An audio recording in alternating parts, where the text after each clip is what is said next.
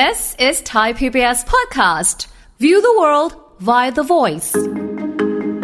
African swine fever นี่ไม่ได้ติดคนนะครับ แต่ว่ามันทำให้เกิดเชื้อระบาด อาจจะอีกรอบหนึ่งในประเทศไทย ถ้าเกิดเรานำเชื้อเข้ามา เพราะทุกชิ้นส่วนของหมูที่เอาเข้ามาเนี่ย ถ้ามันมีเชื้ออยู่มันก็มีโอกาสปนเปื้อนหมด เมื่อเข้ามาสู่ตลาดแล้วเนี่ยคนสัมผัสเยอะแยะไปหมดมันก็จะเป็นส่วนที่ทำให้เราเกิดการระบาดของโรคพวกนี้ไม่หยุด อันที่สองก็คือสารเรื่องเลือดแดงที่มีผลต่อผู้บริโภคคือคนที่กิน หมูที่มีสารพวกนี้อยู่เนี่ยมันก็จะเกิดอาการแพ้อย่างที่เขาบอกว่ามีอาการหายใจลำบากมีอาการเอ่อเยอะแยะไปหมดเลยสำหรับคนที่แพ้พวกนี้นะครับค่ะจะมีผลระยะยาวต่อผู้บริโภค ถ้ามันยังปล่อยเข้ามาเรื่อยๆเนี่ยไอ้โรค African swine fever มันก็ไม่หายจากประเทศไทยเผลอๆจะได้ strain ใหม่อีก มันก็จะวนเวียนอยู่อย่างเงี้ยแล้วทำให้เราควบคุมโรคต่างได้ยาก ฟังทุกเรื่องสุขภาพ อัปเดตททุกโรคภัย ฟังรายการโรงหมอ กับดิฉัน สุรีพร วงศิตพรค่ะ This is Thai PBS podcast. มาค่ะคุณผู้ฟังคะติดตามกันสำหรับเนื้อหาของเราที่จะคุยกันในวันนี้นะคะ ก็เป็นถือว่าเป็นปัญหาอย่างหนึ่งที่เกิดขึ้นกับสถานการณ์การลักลอบนำเข้า เนื้อหมูผิดกฎหมายนะคะ ที่เป็นเนื้อหมูเถื่อนนี่แหละนะมันก็มีมาอยู่เรื่อยๆ ตลอด หลาย ๆ ปีที่ผ่านมานะคะ จับได้บ้างไม่ได้บ้างก็ว่ากันไปนะ แต่ทำไมเนื้อหมูนำเข้าผิดกฎหมาย หรือเนื้อหมูเถื่อนแบบนี้ มันต้องมีการ จับกลุ่มนะคะมันเสี่ยงแค่ไหนมันเกี่ยวอะไรกับผู้บริโภคหรือเปล่านะคะ เดี๋ยวคุยกับศาสตราจารย์นายสัตวแพทย์ ดร สถาพรจิตตปาลพงศ์คณะบดีคณะเทคนิคการสัตวแพทย์ มหาวิทยาลัยเกษตรศาสตร์ค่ะสวัสดีค่ะอาจารย์ค่ะสวัสดีครับค่ะอาจารย์เรื่องของเนื้อหมูนำเข้าผิดกฎหมายอะเนื้อหมูเถื่อนง่าย ๆ เลย ซึ่งก็มีมาทุกๆปีจับกลุ่มได้ตลอดนะคะ ทีนี้บางคนก็บอกว่า เอ้ามันแล้วมันยังไงเนื้อหมูเถื่อน มันก็แค่ราคาถูกลง มัน มีผลกระทบยังไงกับผู้บริโภคผู้บริโภคเหรอทั้งที่จริง ๆ ซึ่งมันถูกลงก็น่าจะเป็นประโยชน์กับผู้บริโภคไหม ถ้าเนื้อหมูในบ้านเรามันจะราคาแพงกว่า คนก็จะเลือกซื้อแบบถูกกว่า เราจะคิดในแง่มุมนี้ แต่ที่บอกว่าเอ่อต้องมีการจับกลุ่มมีการลักลอบมันมีความเสี่ยง เรื่องของการเอาเนื้อหมูมาบริโภคอะไรต่างๆเหล่านี้มันเสี่ยงมันมีปัญหายังไงคะอาจารย์ครับคือคือถ้าเราจะแยกเอ่อตรงนี้ประเด็นเนี่ยคือเนื้อหมูเถื่อนเนี่ยมันมีสองซอสหลักๆนะครับ หลักเนื้อคือมาจากต่างประเทศมาจากทางสายอเมริกาทางสายยุโรปนะครับค่ะที่ลักลอบนำเข้ามา อีกสายหนึ่งก็คือ อีกประเภทหนึงก็คือเป็นพวกมาจากเพื่อนบ้าน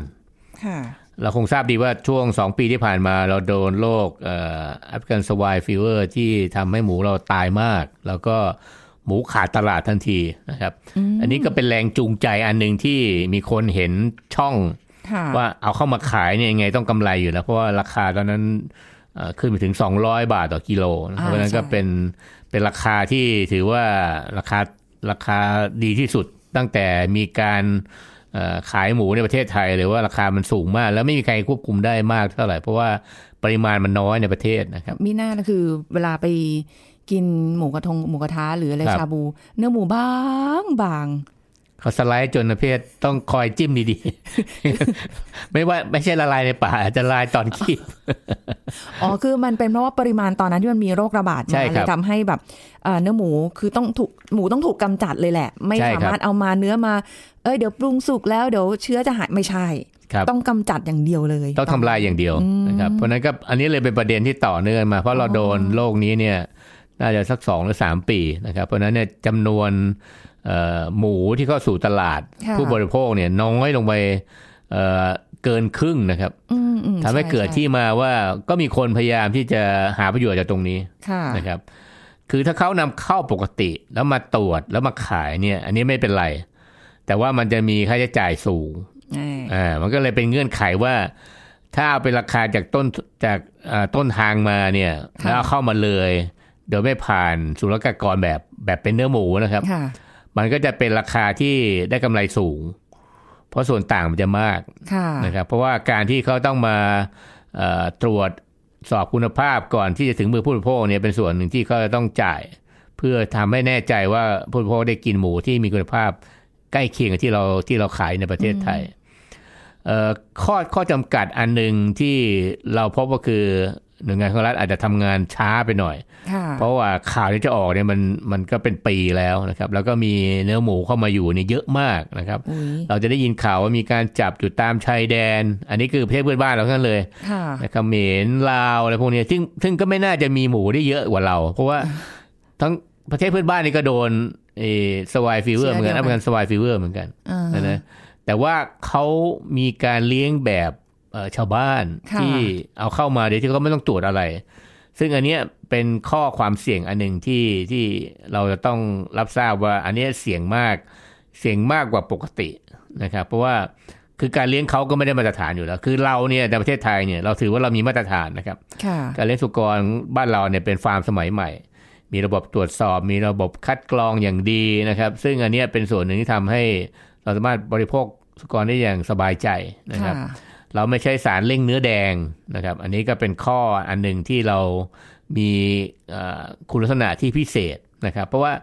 อย่างหมูเนี่ยถ้ามาจากสายอเมริกาเนี่ยจะมีสารเร่งเนื้อแดงอยู่อืมนะครับเพราะฉะนั้นไม่ว่าจะมาจากอเมริกาเหนืออเมริกาใต้จะแบบเดียวกันนะครับเอ่อส่วนจากยุโรปเนี่ยก็ส่วนใหญ่แล้วก็จะไม่ใช้สารเร่งเนื้อแดงค่ะนะครับ แต่ทั้งสองอันเนี่ยมันจะเข้ามาประกอบกันในส่วนของต้นทางนะครับ ซึ่งเราพบว่าต้นทุนของของทั้งสองแหล่งเนี่ยเอ่อก็ใกล้เคียงกันเพราะเราจะเห็นว่ามันมีปะปนเข้ามา แล้วก็มีพวกเครื่องในด้วยนะครับ มีเฉพาะส่วนหัวมีอะไรพวกเนี้ยคือทุกชิ้นส่วนของหมูเนี่ยเข้านำเข้ามาหมดเลยนะครับ ซึ่งอันนี้ก็เป็นข้อที่เราต้องระวังเหมือนกัน เพราะว่าในส่วนหนึ่งก็คือ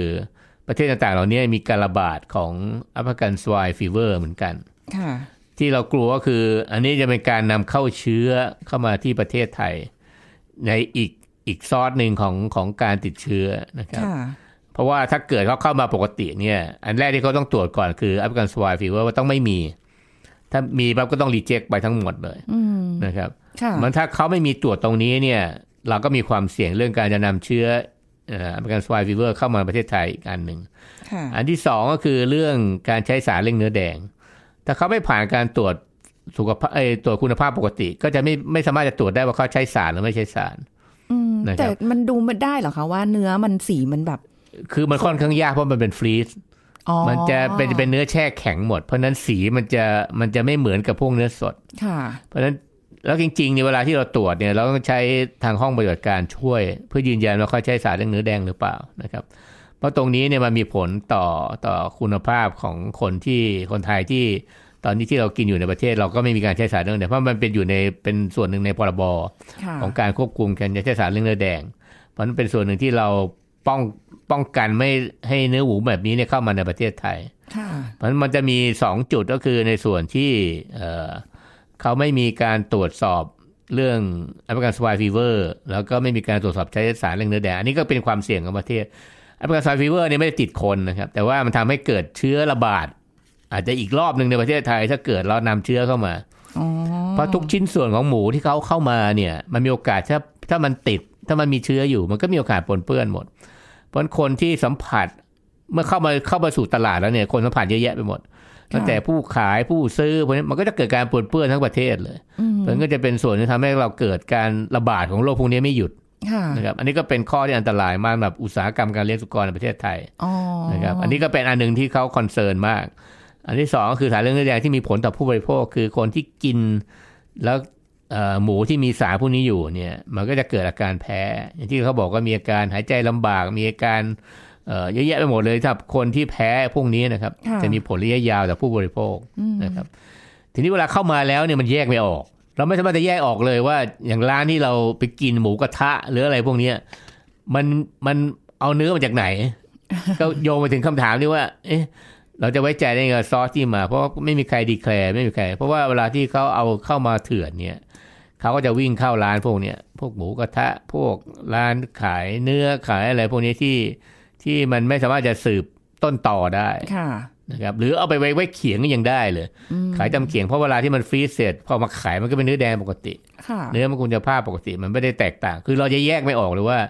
อันนี้เป็นเนื้อนำเข้า หรือเป็นเนื้อที่เราผลิตเองงั้นแสดงว่าเนื้อที่ลักลอบนำเข้ามาเนี่ยค่ะ ส่วนใหญ่จะเป็นเนื้อที่แบบถูกชำแหละมาแล้วแหละใช่แล้วคก็รับฟรีซเอาไว้ใช่ครับตัดเป็นอ่าชิ้นเป็นแพ็กเกจเลยที่แบบพร้อมขายอะอ๋อเออ ก็มีหมดมีทุกส่วนเครื่องในก็มีอะไรก็มีเพราะฉะนั้นมันเป็นเรื่องที่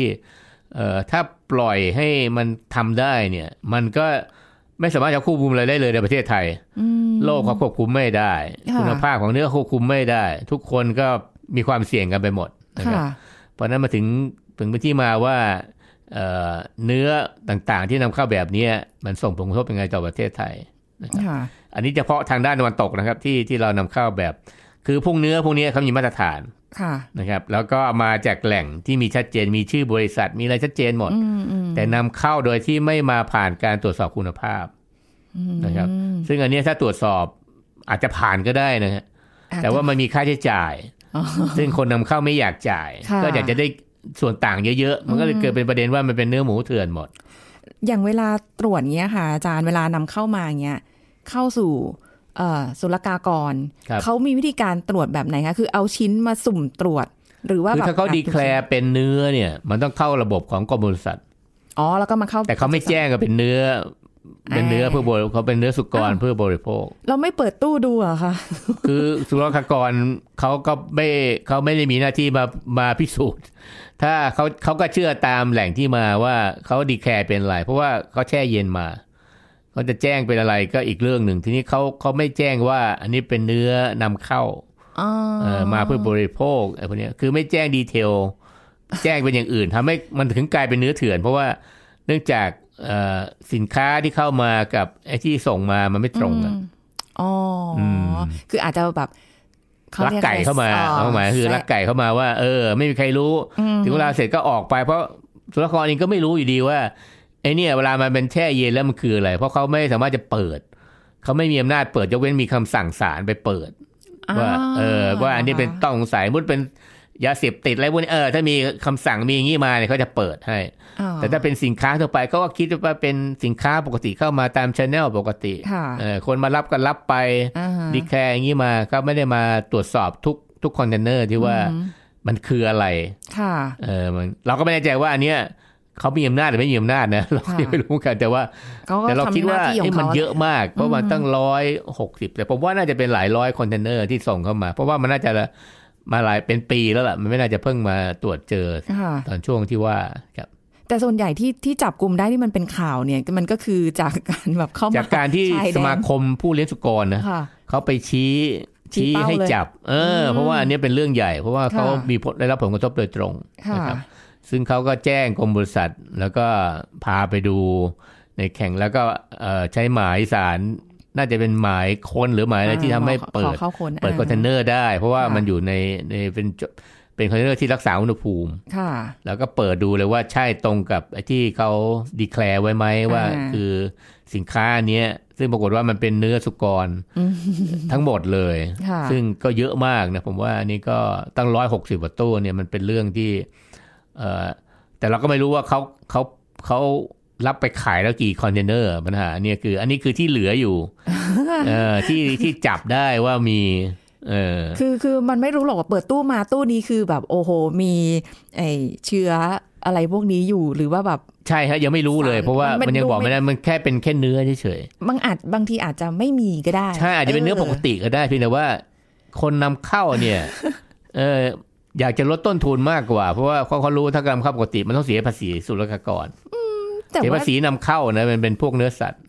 แต่อาจารย์เอาเนื้อหมูในประเทศไทย ตอนคือมันไม่ได้มีปัญหาเรื่องโรคระบาดแล้วอะแต่ทำไมยังแบบต้องมีการลักลอบนำเข้าอยู่ เนื้อมันไม่พอครับ เพราะว่ายังไม่ตอนเนี้ยโอ้โหเอ่อเรื่องโรคเราเองก็ยังไม่ได้เคลียร์ร้อยเปอร์เซ็นต์อ๋อเพราะฉะนั้นเนี่ยการที่ฟาร์มฟาร์มหนึ่งจะทำจะจะสร้างฟาร์มใหม่ เพื่อปลอดให้ปลอดจากโรค African swine fever เนี่ยก็ต้องลงทุนค่ะต อนนี้เราเสียหายเยอะนะครับ เสียหายเกินห้าสิบเปอร์เซ็นต์อืมเพราะฉะนั้นการที่จะเริ่มใหม่เนี่ย มันมีความเสี่ยงหมดแต่เกษตรกรก็ไม่กล้าลงทุน เพราะว่ายังไม่รู้เลยว่าเลี้ยงเสร็จเอ่อโรคเข้าทำลายทิ้งหมดก็จบค่ะคือคือจะหวังเงินชดเชยจากรัฐได้ยากเนี่ยอ่าเพราะว่าได้ช้าได้น้อยเพราะฉะนั้นไม่คุ้มค่าอยู่แล้วค่ะเพราะฉะนั้นก็เป็นเรื่องหนึ่งที่เรายังไม่ฟื้นจริงๆนะจากการเลี้ยงสุกรที่โดนโรค African swine fever ไป มันไม่มีชื่อเพราะภานั้นษาไทยเลยเหรอคะอาจารย์ เออเขาเรียกเอ่ออหิวาสุกรเอ่อแอฟริกันน่ะอ๋อเอ่อตัวนี้แอบริการซึ่งซึ่งอันเนี้ยผมคิดว่ามันต้องใช้เวลาพอสมควร เพราะว่ามาตรฐานฟาร์มเราในยดีอยู่แล้วเพียงแต่ว่ามันจะต้องรัดกุมเรื่องการนำเข้าเอ่อพวกชิ้นส่วนของสุกรหรือ หรือรายละเอียดเกี่ยวกับพวกเนี้ยที่มีอยู่ในประเทศไทย เพราะตอนนี้เนี่ยเรายังเรายังไม่ เป็นระบบที่จะทำจะป้องกันได้ร้อยเปอร์เซ็นเราต้องมีวัคซีนก่อนค่ะเออเพราะว่าวัคซีนถึงจะทำให้สัตว์นี้รอดจากจากการติดเชื้อได้นะครับค่ะต้องมีวัคซีนที่ใช้ป้องกันโรค แล้วก็อยู่ในสภาพที่ค่อยๆฟื้นตัวเพราะต้องใช้เวลาแล้วก็ต้องใช้เงินลงทุนพอสมควรโอ้โหเพราะฉะนั้นมันยังอยู่ในสภาวะที่หมูเนี่ยเอ่อผลิตได้ไม่เต็มความต้องการของของตลาดค่ะมันก็เลยเป็นช่องที่ว่าก็เลยมีคนคิดทางรัฐว่าเอาเข้ามาแล้วก็จะได้ ประโยชน์ตรงนี้อ๋อคิดว่าแบบว่าอะสถานการณ์แบบดีขึ้นแล้วหรืออะไรเงี้ยเลยเพราะว่าเราก็ยังบริกลับมาบริโภคใช่หมูได้ปกติแล้วไง เราคงได้บริโภคสุกรนอกมาหลายรอบแล้วล่ะดูท่าแต่ตอนนี้อีกอีกประเด็นหนึ่งก็คือเออเอ่อถ้าเป็นพวกชายแดนนะครับอืมเอ่อเรามีสุกรจากเพื่อนบ้านที่นำเข้ามาค่ะอันนี้อันนี้อาจจะหนักกว่าที่มาจากทางตะวันตกนะครับเพราะว่าเอ่อหมูที่เลี้ยงอยู่ใน เอ่อเพื่อนบ้านเราไม่ว่าจะเป็นกัมพูชาเขมรอะไรพวกเนี้ยนะครับเอ่อเป็นการเลี้ยงแบบชาวบ้าน ไม่ได้มาตรฐานฟาร์มค่ะเพราะฉะนั้นเนี่ยเขามีโอกาสที่จะปนเปื้อนได้เยอะหมด ทั้งไม่ว่าจะเป็นพวกการใช้สารเร่งเนื้อแดงพยาธิอะไรพวกเนี้ยมีโอกาสหมดเพราะว่าคือการที่เข้าสู่มาตรฐานเนี่ยมันจะช่วยป้องกันการปนเปื้อนได้เยอะค่ะแต่ถ้าเกิดเขาไม่ได้มาตรฐานเนี่ยความเสี่ยงสูง ซึ่งพวกเนี้ยเขาจะลักลอบเข้าชายแดน ซึ่งมันจะไม่ได้มาเป็นคอนเทนเนอร์ใหญ่ค่ะมันจะลักลอบแบบกองทัพมดอะไรพวกนั้นมากกว่า อันนั้นก็น่ากลัวเพราะว่าอันนั้นเนี่ยเป็นส่วนหนึ่งที่ทำให้เกิดการแพร่ตัวของโรคจากประเทศหนึ่งมายังอีกประเทศหนึ่งค่ะซึ่งอันนั้นจะมีหลายโรคแหละมันไม่ใช่เฉพาะเอ่อฮิวาสกรในตะวันไอแอฟริกันเฉยๆจะมีโรคพยาธิมีโรคต่างๆที่อยู่ที่เขาเลี้ยงอยู่มาอืมเพราะมันก็ไม่ได้ผ่านการตรวจเหมือนกัน ค่ะ มันก็ลักลอบเข้ามาแล้วก็ เราอันนั้นเราไม่แน่ใจว่ามันเข้ามาถึงกรุงเทพไหมอาจจะอยู่เฉพาะชายแดนหรือว่ากินกันอยู่ในพื้นที่ใกล้เคียงค่ะอะไรทำนองเนี้ยนะครับอืมเพราะฉะนั้นสองแหล่งเนี้ยมันเป็นส่วนหนึ่งที่ทำให้เอ่อเราจะรับมือได้ยากถ้าเราไม่เข้มงวดนะครับ เพราะว่ามีคนจ้องหาผลประโยชน์เยอะค่ะเนื่องจากราคาที่มันต่างกันเนี่ย ผมก็เลยคิดว่ามันก็ยังเป็นปัญหาอยู่เกี่ยวกับการควบคุมและป้องกัน เพราะว่าเอ่อ ถ้ามันยังปล่อยเข้ามาเรื่อยๆเนี่ยไอ้โรค African swine fever มันก็ไม่หายจากประเทศไทยค่ะเผลอๆจะได้สเตรนใหม่อีก มันก็จะวนเวียนอยู่อย่างเงี้ยแล้วทำให้เราควบคุมโรคต่างได้ยากนะครับค่ะโดยเฉพาะการใช้สารเร่งเนื้อแดง ถ้าเรามีหมูที่มันมีการใช้ตรงนี้อยู่มาถึงผู้บริโภคก็เป็นความเสี่ยงของคนที่ที่กินหมูค่ะนะครับอืมนอกเหนือจากเอ่อเชื้อปกติแล้วนะครับค่ะเพราะอย่าลืมว่าหมูเถื่อนต่างๆ เหล่านี้เวลาที่เขาส่งต่อเนี่ยเอ่อ มาตรฐานการส่งมันก็ไม่เหมือนกับบริษัททั่วไป ใช่ เพราะฉะนั้นมันมีโอกาสปนเปื้อนได้อีก อาจจะติดเชื้อ หรือแม้กระทั่งเอ่อเกิดพวกไอ้โรคไข้หูดับเนี่ยค่ะก็ยังมีโอกาสมาโดยเฉพาะจากทางเพื่อนบ้านนะครับ เพราะฉะนั้นก็เป็นแหล่งหนึ่งที่ผมว่าคิดว่าโรคในสุกรตอนนี้น่าต้องน่าติดตามแล้วก็ต้องเฝ้าระวังอย่างเข้มงวด เพราะว่าค่ะมันเป็นเรื่องที่เอ่อเรารู้ปัญหาแล้วแต่เราแก้ปัญหาไม่ได้อืม เออเพราะเรายังเห็นข่าวอยู่เรื่อยว่า มีคนลักลอบนำเข้า แล้วยิ่งประเทศเพื่อนบ้านเนี่ยกับเราเนี่ย มันแค่ถือกระเป๋าเข้ามาเนี่ย ผมว่าเอ่อส่วนใหญ่ศุลกากรก็ไม่ค่อยเข้มงวดมากเท่าไหร่ ถ้าเกิดไม่ใช่เป็นช่วงที่มีข่าวเยอะค่ะๆเขาอาจจะจับเยอะหน่อยแต่พอสักพักหนึ่งก็จะเงียบไปอีกแล้วก็จะหลุดเข้ามาพวกเนี้ยนะครับ คือก็เข้าใจได้ว่าอ่าอำนาจหน้าที่ในการจับครับกลุ่มเขาไม่ได้ไม่ได้เหมือนกับแบบอะเจ้าหน้าที่ตำใช่รวครัจบหเขารือไม่อะไรได้อย่างเป็นเงี้ยเจ้าหน้าเนาะที่ปศุสัตว์เออเพราะฉะนั้นเขาจะไม่มีรายละเอียดว่า เออแล้วเขาจะมีขบวนการยังไง เพราะมันต้องเหมือนก็มีสัตวแพทย์ประจำด่าน พวกค่ะคอยเฝ้าระวัง อาจจะต้องใช้หมาตรวจในแง่ของว่ามีนำเข้าพวกสิ่งแปลกปลอมที่เป็นผลิตภัณฑ์จากสัตว์ไหมอะไรพวกเนี้ยมาช่วย ทีนี้ด่านมันเยอะไปหมดอะทั้งทั้งแนวและอีกตะเข็บเนี่ย ผมว่ามันยากใช่เกี่ยวกับเพื่อนบ้านนะเออถ้ามาทางเครื่องบินมาทางเรือยังโอเค เพราะมันมามันมารวมอยู่ที่ไอ้ที่ศุลกากรหมด อันนั้นก็จะเป็นต้นต่อถ้าศุลกากรเข้มงวด แล้วมีบทเรียนจากหนึ่งไอ้ไอ้ร้อยหกสิบคอนเทนเนอร์ที่เพิ่งจับกันไปแล้วเนี่ยมันก็น่าจะต้อง เอ่อผมว่ามันคงมีอีกหลายละลอกอะนะค่ะอันนี้เขาบอกอันนี้แค่จุดเดียวนะ เราไม่ไม่รู้ว่ามีเข้ามาที่จุดอื่นอีกไหมไอ้พวกต่างๆ สินค้าต่างๆเหล่านี้ซึ่งผมคิดว่าโอ้ยมันก็เป็นเรื่องหนึ่งที่ ที่เอ่อทุกคนจะต้องเข้าใจอะถ้าไม่เข้าใจเนี่ยต่างคนต่างทำหน้าที่มันมันไม่สามารถจะป้องกันได้ ไม่แต่ความต้องการการบริโภคภายในประเทศมันมันยังมีอยู่ไงคะอาจารย์ใช่แล้วก็มันยังมีมันแล้วมีอยู่เยอะ ราคามันถูกอะอืมมันก็แน่นทำอนไมเราไม่คนสก็งสัยทำไมราคามันถูก อ๋อหมูราคาตกราคาตก ช่วงนี้เพราะที่หมูเลี้ยงเยอะมันน้อยมันไม่น่าจะราคาตกอ๋อมันกลายเป็นว่าไอ้หมูไอ้ที่ราคามันตกเพราะไหนก็หมูมันเกินดีมานด์ละตอนเนี้ยใช่ไหม เออทำให้ไอ้หมูที่ผลิตตามชแนลปกติเนี่ยลำบาก เพราะว่าราคาตกต้นทุนเขาสูงอืมเพราะเขาต้องสร้างมาตรฐานฟาร์มใหม่ต้องต้องทำวิธีการป้องกันโรคทำไม่มีค่าใช้จ่ายสูงค่ะกลับมาขายได้กับหมูนำเข้าเนี่ย มันก็กลายเป็นประเด็นที่ว่าไอ้คนที่จะเลี้ยงในประเทศก็จะอยู่ยากส่วนใหญ่ คือคือด้วยระบบอะ อะเราก็เข้าใจอยู่แล้วค่ะ อาจารย์ว่ามันอาจจะมีอะไรที่แบบ อืมเอาโอเคอืมไม่พูดแล้วกันเนาะเออแต่ครับว่าในขณะที่เป็นชาวบ้านโดยทั่วไปอะเราก็เอาก็มันราคาถูกอาจารย์ คุณสุริพรมันราคาถูกก็ฉันก็กินของฉันทุกวันน่ะ ฉันไม่เห็นเป็นไรเลย อาจารย์ช่วยย้ำให้ฟังหน่อยว่า คือเนื้อพวกเนี้ย ถ้าเราไม่รู้แหล่งที่มานะคะ ไม่ได้เป็นหมูในประเทศที่เราแบบมีการควบคุมอย่างดีเนี่ยมันมีความเสี่ยง คือมันไม่ได้บอกว่ากินแล้วต้องเป็นทุกคนนะ แต่ครับหมายถึงว่ามันมีความเสี่ยง โอกาสที่จะเกิดเนี่ย อะไรบ้างถ้าเกิดเขาบริโภคเนื้อที่มันแบบอะสารเร่งเนื้อแดงแล้วอาจารย์บอก ครับ เออพยาธิอย่างเงี้ย โรคของสัตว์ที่นำเข้ามาอีกโอ้ยมันเยอะนะอาจารย์ ใช่ครับมันส่งเพราะว่าผลเอ่ออย่างที่บอกคือถ้าหมูที่ไม่ผ่านกระบวนการตรวจสอบคุณภาพนะครับ มันก็จะมีการเอ่อเอาง่ายๆการปนเปื้อนจากพวกเชื้ออ่าเป็นพยาธิจากเชื้อเอ่ออย่างไข้หูดับเนี้ยที่มาจากเซปโตคอคัสซูอีสเนี่ยมันก็จะเกิดขึ้นได้ง่ายนะครับมีโอกาสความเสี่ยงสูง แล้วก็สารเร่งเนื้อแดงที่บอกคือ ถ้ามันนำเข้าจากต่างประเทศที่เขาเป็นประเทศที่ไม่เข้มงวดเรื่อง การใช้สารเร่งเนื้อแดงเนี่ยมันก็เท่ากับเนื้อหมูนนั้นเนี่ยมีความเสี่ยงอยู่แล้ว เพราะว่าคนที่บริโภคเนี่ยเราไม่รู้ว่าคนปกติหรือคนที่แพ้ง่าย คนที่แพ้เนี่ยถึงตายได้นะครับ เพราะว่าพวกนี้ไปกระตุ้น แล้วอย่าลืมว่าเรากินเนื้อหมูในทุกวัน เราไม่ได้กินนานๆทีนะครับ เนื้อหมูเนื้อไก่เนี่ยเป็นอาหารหลักของคนไทยมันการที่เรากินจากแหล่งที่เราไม่ทราบที่มาที่ไปเนี่ยก็เป็นความเสี่ยงอ่อแต่ทั้งทั้งนั้นเนี่ยก็ยังบอกได้ยากนะว่าแต่ละเขียงจริงเนี่ยก็ไม่มีเขียงไหนระบุว่าเอาหมูมาจากไหนเออเพราะฉะนั้นก็จะอาจจะต้องให้ทางหน่วยงานรัฐเนี่ยช่วยเข้มงวดหน่อย ช่วยตรวจสอบตามเขียงหน่อยว่ามีการมีการนำเข้าหมูแบบนี้มาอยู่ตามเขียงไหมหรือว่า อยู่ในตลาดอื่นๆนะครับที่อาจจะไม่ได้มีคนสนใจนะครับทำให้เกิดการแพร่กระจายตัวของของเนื้อพวกนี้ได้ได้ง่าย อีกอันหนึงคือเรื่องที่ไปร้านหมูกระทะทั้งหลาย อันนี้ต้องระวังเพราะว่าอย่างที่บอกก็คือถ้าเราจะไปบริโภค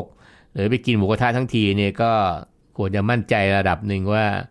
หมูต่างๆที่เอามาให้เรากินในร้านเนี่ยอย่างน้อยก็ปลอดภัยนะครับ ปลอดภัยจากสารเร่งเนื้อแดง ปลอดภัยจากการปนเปื้อนของเชื้อต่างๆนะเพราะฉะนั้นเราก็ต้องอาจจะต้องดูข้อมูลย้อนหลังหน่อยว่า แต่ร้านเป็นยังไงนะครับ กินไปแล้วใครมีอาการอะไรบ้างอะไรพวกนี้ก็เป็นตัวช่วยนะครับ เพราะไม่งั้นเนี่ยเราก็อาจจะระบุได้ยากเพราะเนื้อหมูก็คือเนื้อหมู ไม่ว่ามันจะเป็นเนื้อเถื่อนหรือเนื้อปกติ ดูไม่ออกหรอกครับ เพราะนั้นเนี่ยรสชาติก็ไม่ได้ต่างกันนะครับ ทุกอย่างเหมือนกันหมด คนธรรมดานี่ไม่มีสิทธิ์จะไปบอกได้เลยว่าอันเนี้ยเนื้อเถื่อนมาจากบราซิลนนี้เนื้อเถื่อนมาจากเอ่อตุรกีอิตาลีอะไรอย่างเงี้ยหรือเนื้อเถื่อนมาจากกัมพูชาบอกไม่ได้แหละครับ เพราะนั้นเนี่ยรสชาติมันเหมือนทุกอย่างมันเป็นเนื้อหมูธรรมดาเพียงแต่ว่ามันซ่อนอะไรอยู่เท่านั้นเองว่าอาจจะมีสารเร่งเนื้อแดง มีพยาธิไหมถ้ามาจากแถบชายแดนเพื่อนบ้านเรา หรือมีปนเปื้อนในพวกเชื้อไข้หูดับไหมอะไรพวกนี้เนื่องมาจากการเคลื่อนย้ายหรือการขนส่งที่ไม่ได้มาตรฐานเพราะนั้นเป็นสิ่งแต่เหล่านี้เราอาจจะต้องเตือนเตือนเราตัวเราเองไว้นิดนึงว่า ตอนนี้เราอยู่ในสถานการณ์ตอนนี้จริง ๆ ที่เราไม่แน่ใจว่าเอ่อที่เรากำลังกินอยู่เนี่ยเป็นเนื้อปกติ หรือว่าเป็นเนื้อที่มีปัญหานะครับแต่ถ้าเป็นเนื้อที่มีมาตรฐานอย่างพวกเนื้อที่ขายตามห้างอันนั้นคงไม่ใช่เป็นอันนั้นคงเป็นเนื้อปกติ นะครับที่มีแหล่งผลิตชัดเจนมีที่มาที่ไปหรือเนื้อ แต่เนื้อพวกนั้นมันก็ไม่สามารถจะตอบโจทย์ได้ทุกอย่างก็เข้าใจนะครับ เพราะชาวบ้านเองอาจจะหาเนื้อพวกนี้ยาก ในกรุงเทพอาจจะหาได้ง่ายหน่อยแต่ต่างจังหวัดจริงๆแล้วอาจจะหาค่อนข้างยากนะครับ เพราะนั้นก็เป็นเป็นความเสี่ยงอันหนึ่งของคนไทยนะครับ ที่เราอาจจะต้องอยู่กับมันไปอีกอีกปีหรือสองปีนะครับ จนกว่าทุกอย่างจะกลับเข้าสู่ภาวะปกติครับ โอ้ ฟังแล้วรู้สึกว่า เอ๊ะ ที่กินไปนี่อะแต่ก็ยังดีที่แบบว่า เราก็ไม่ได้ คือกินโดยไม่รู้แหละ ว่าเนื้อปกติหรือแบบว่า เอ๊ะ มีการลักลอบหรือเปล่า แต่ว่าอ่ามันเอ่ออาจจะมีผลกระทบกับบางคนที่อาจจะมีความแพ้ครับกับสารบางอย่าง ซึ่งบางทีเรากินไปเราไม่รู้หรอกว่า เราแพ้จากสารอยู่ในเนื้อสัตว์เหล่านี้ด้วยซ้ำนะคะ เพราะว่าเรามันคงไม่ได้เรามานั่งตรวจอะไรละเอียดอะไรขนาดนั้น แล้วอย่างเงี้ยคือสิ่งที่เราจะทำได้คือการดูว่าอะร้านนี้เขาเรียกอะไรเนื้อเขาคุณภาพประมาณไหน ส่วนหนึ่งราคาดูแล้วแบบ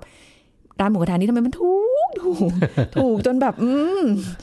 เอ๊ะ ราคามันดูดึงดูดแหละเนาะแต่ว่าใช่ฮะเอ๊ะเราไม่รู้ว่าวัตถุดิบของเขามันใช่ครับคุณภาพเป็นยังไงใช่ไหมคะหรือแม้กระทั่งการไปซื้อเขียงก็ต้องดูนะ เดี๋ยวนี้เขามีป้ายแบบของกรมปใช่ศุครับสัตว์กรมด้วยสัใช่ตไหมว์รับรคะองเขามีฮะอ่าอะไรอย่างเงี้ยเอ้ยแต่อาจารย์กรมปศุสัตว์รับรองอะมันก็มีแอบได้ไหมก็ไม่รู้อีกแหละก็ก็กรมสัตว์แจ้งมันไม่ใจไม่ได้ก็คง คงไม่มีอะไรเหลือในประเทศไทย